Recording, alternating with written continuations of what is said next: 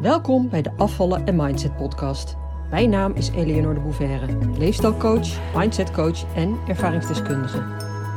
In deze podcast leer je hoe je kunt afvallen zonder dieet met behulp van de juiste mindset door je onderbewustzijn te beïnvloeden. Waarmee je je ideale gewicht gaat bereiken en behouden.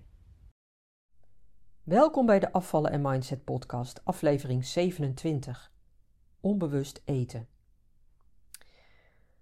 Afgelopen week heb ik een heftige week gehad. Het was een week eigenlijk vol met diepe emoties, confrontatie en ja, zelfreflectie. Een week zeg maar waarin ik gelachen en gehuild heb, maar waarin ook weer een aantal dingen heel erg duidelijk zijn geworden. Over mezelf, over mijn bedrijf en ja, de stappen die ik te zetten heb. En ook al zit ik op dit moment eigenlijk nog midden in die heftige gevoelens, ik weet dat dat helemaal oké is. En dat ik er niet tegen hoef te vechten. En dat wetende geeft heel veel rust. Wat trouwens niet wil zeggen dat ik de rust zelf ben, want van binnen is er echt een soort orkaan aan het razen. Maar dat is evengoed helemaal oké. Ik heb die storm geaccepteerd. Hij hoort erbij, bij alles waar ik doorheen ga. En dat is trouwens ook heel erg belangrijk. Dat je datgene waar je voor staat in het leven, de uitdagingen die op je pad komen, dat je die ook accepteert. En niet tegen gaat vechten. Hoe moeilijk of hoe oneerlijk ze soms ook kunnen zijn. Nou, geloof me, ik heb in mijn leven voor heel wat hete vuren gestaan, veel onrecht meegemaakt en zelf verkeerde keuzes gemaakt. Ja, noem maar op. En ja, misschien is dat iets waar ik in een andere podcastaflevering wel een keer wat over zou kunnen vertellen. Niet zozeer omdat ik mijn verhaal kwijt moet of zo, of omdat de wereld dat zou moeten horen, maar wel als voorbeeld van hoe je daarmee om kunt gaan. Hè, of hoe je daar juist niet mee om zou moeten gaan. Hè, want ik zeg dus niet dat ik het altijd op de goede manier heb gedaan, integendeel. En juist daarom kan ik er heel veel over vertellen. Ook in relatie tot je strijd met eten, het bereiken van je ideale gewicht. Want dat thema in ons leven maakt deel uit van een veel groter thema. En dit is iets wat ik ook met deze podcast de Afvallen en Mindset podcast wil overbrengen. Dus dat afvallen niet iets is wat op zichzelf staat. Het is geen oppervlakkig trucje zoals dat bijna altijd verkocht wordt. Een dieet volgen is rommelen in de marge. Dat werkt niet, of hooguit maar even. Je kunt pas echte verandering krijgen in je leven wanneer je het op diepere lagen aanpakt. En dat is wat ik bedoel. Met alles wat je meemaakt in je leven moet je leren dealen. En heel vaak speelt eten daar, bewust of onbewust, een rol in. Meestal onbewust trouwens. En daarom is het dus zo belangrijk om daar anders naar te gaan kijken. Oké, ja, ik vertelde dus dat ik in een moeilijke fase zit. En dat is natuurlijk best wel persoonlijk. En nou ja, ik, ik ga niet heel erg op de details in. Dat hoeft eigenlijk ook helemaal niet.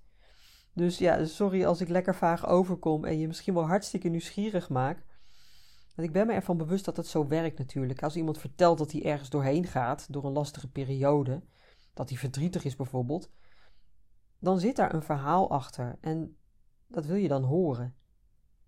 We willen altijd graag weten wat er gebeurd is. Waarom dan? Wat is de aanleiding? Nou, dat soort dingen.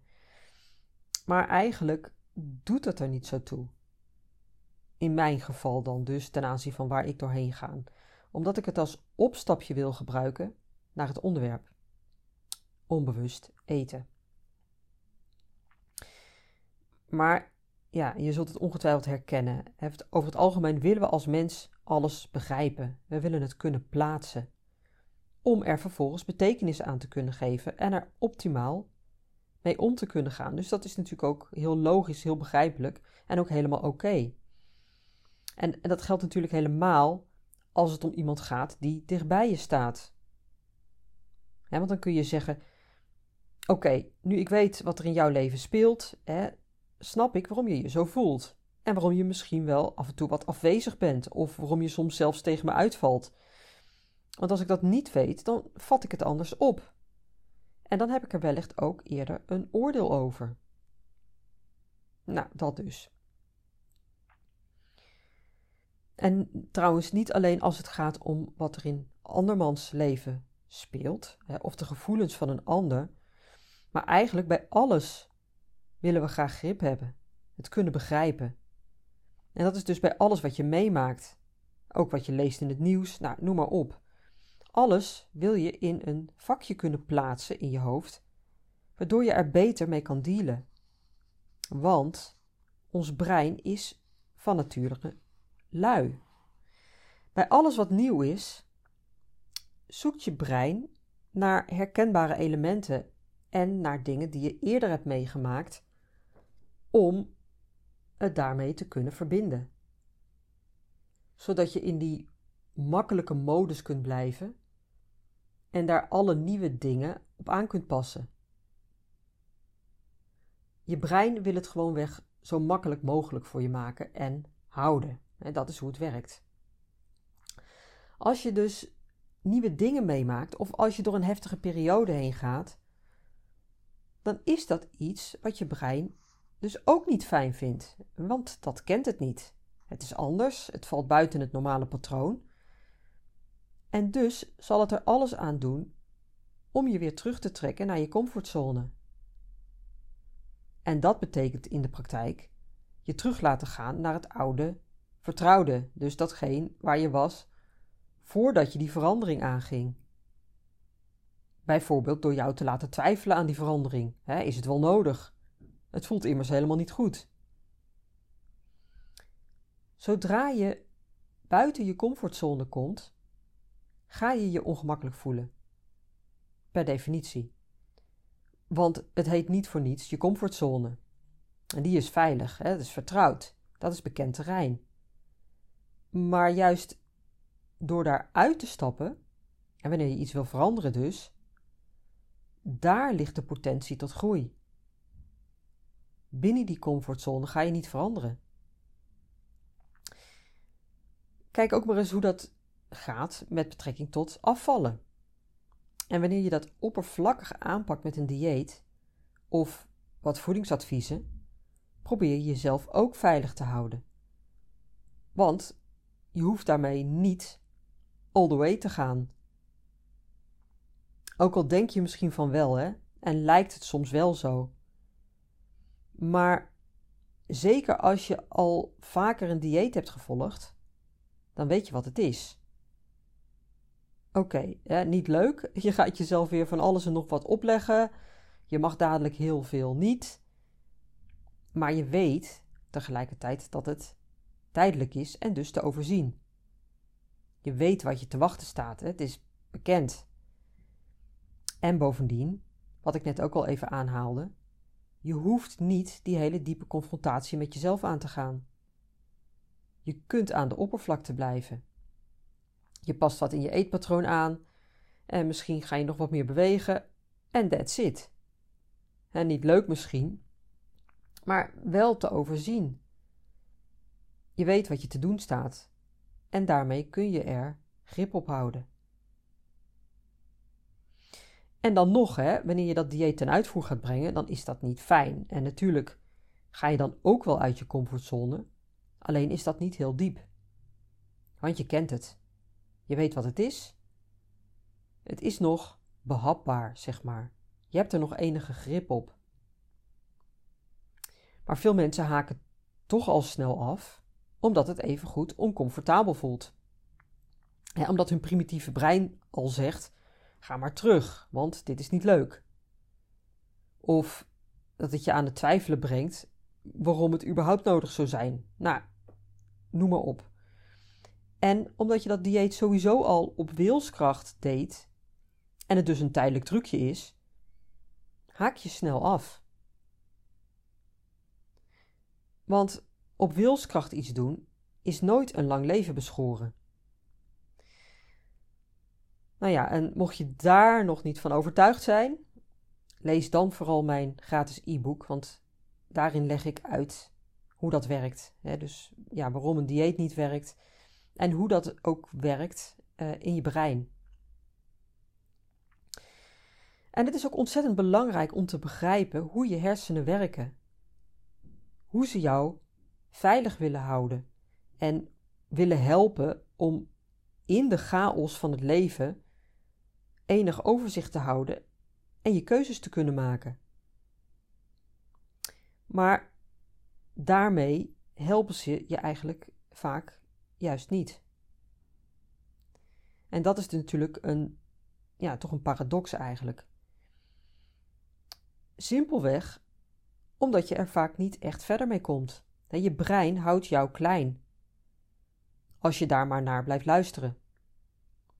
Waardoor je blijft doen wat je altijd al deed, omdat dat jouw veiligheidszone, je comfortzone is.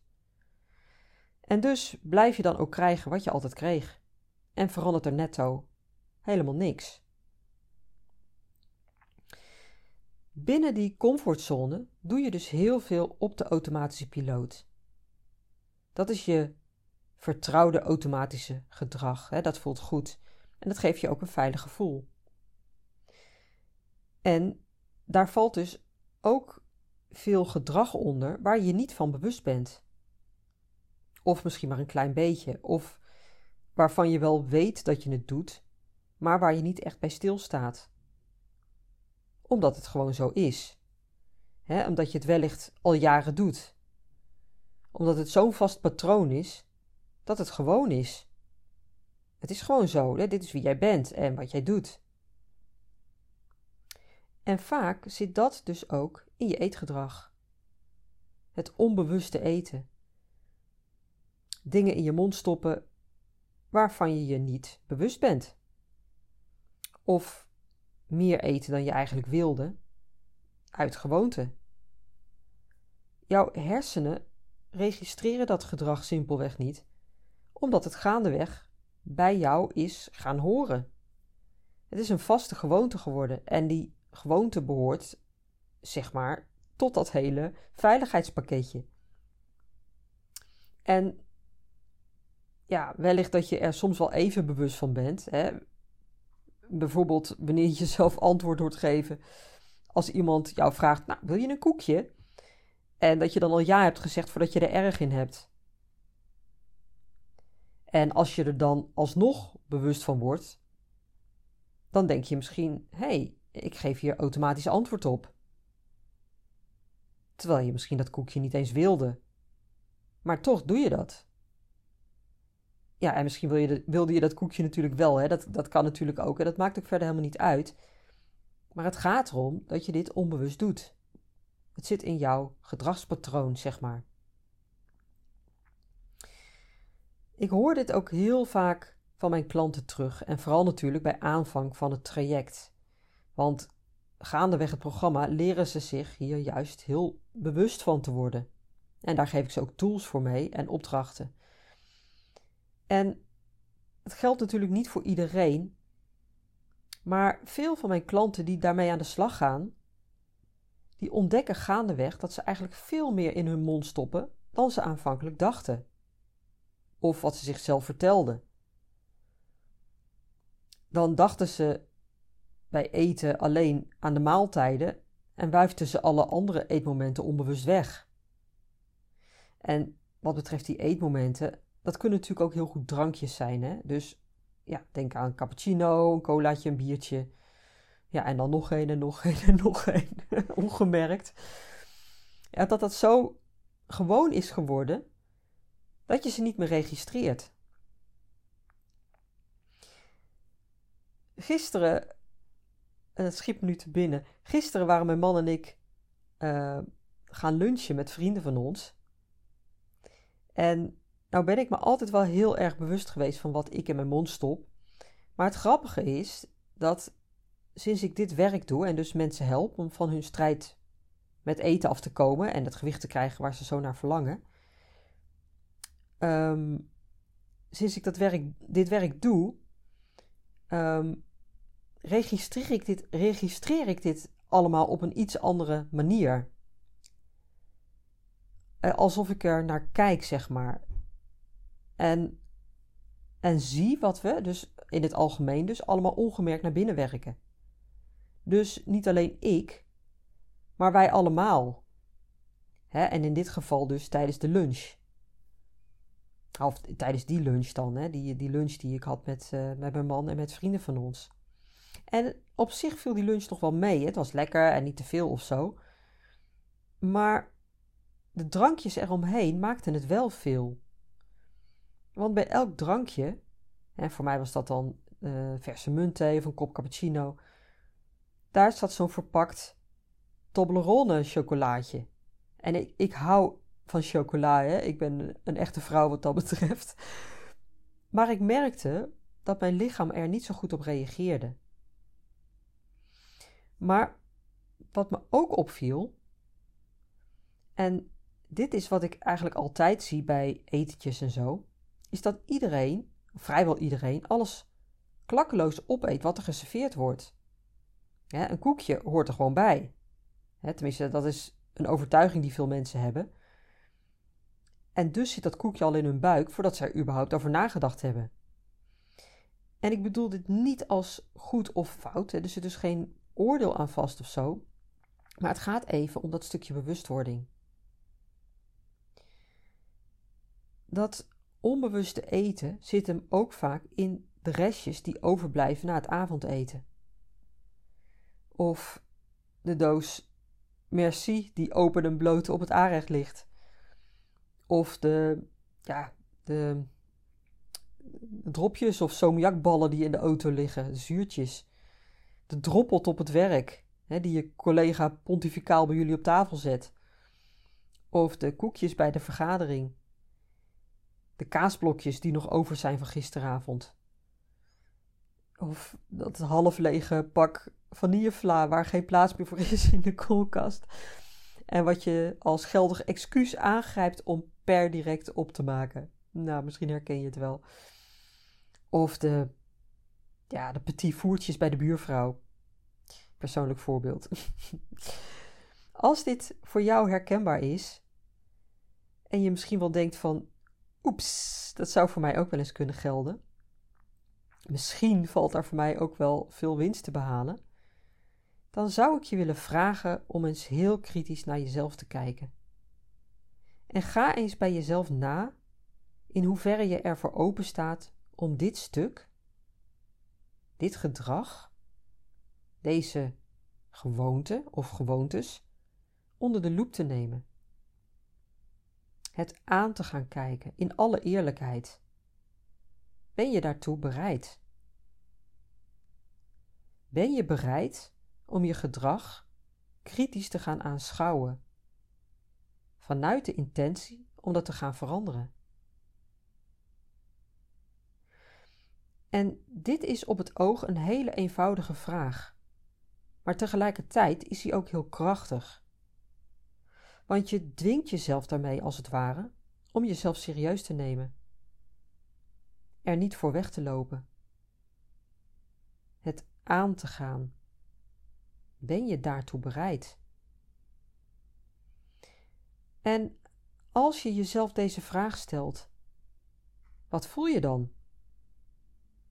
Ga eens na wat er door je heen gaat. Voel je angst, onzekerheid, weerstand misschien? Of voel je wellicht juist een enorm verlangen? Of gaan er verschillende emoties door je heen? Voel je bijvoorbeeld wel een stuk herkenning en erkenning. erkenning hè? Dus dat je dat inderdaad doet. En dat je dat ook best wel heel graag zou willen oplossen, omdat je je realiseert dat dit je in de weg staat om dat fijne gewicht te krijgen. Maar voel je tegelijkertijd ook een lichte, of misschien wel een hele grote weerstand. Wat natuurlijk helemaal niet gek is. En eigenlijk ook heel erg goed. Want als je weerstand ervaart, dan kun je die al beschouwen als een eerste stap naar verandering. Mits je er niet voor wegloopt natuurlijk. Want dat is de menselijke neiging die we hebben als we weerstand voelen. Daar willen we van weg. Die willen we niet aangaan. Want weerstand is ongemakkelijk, hè, voelt niet goed.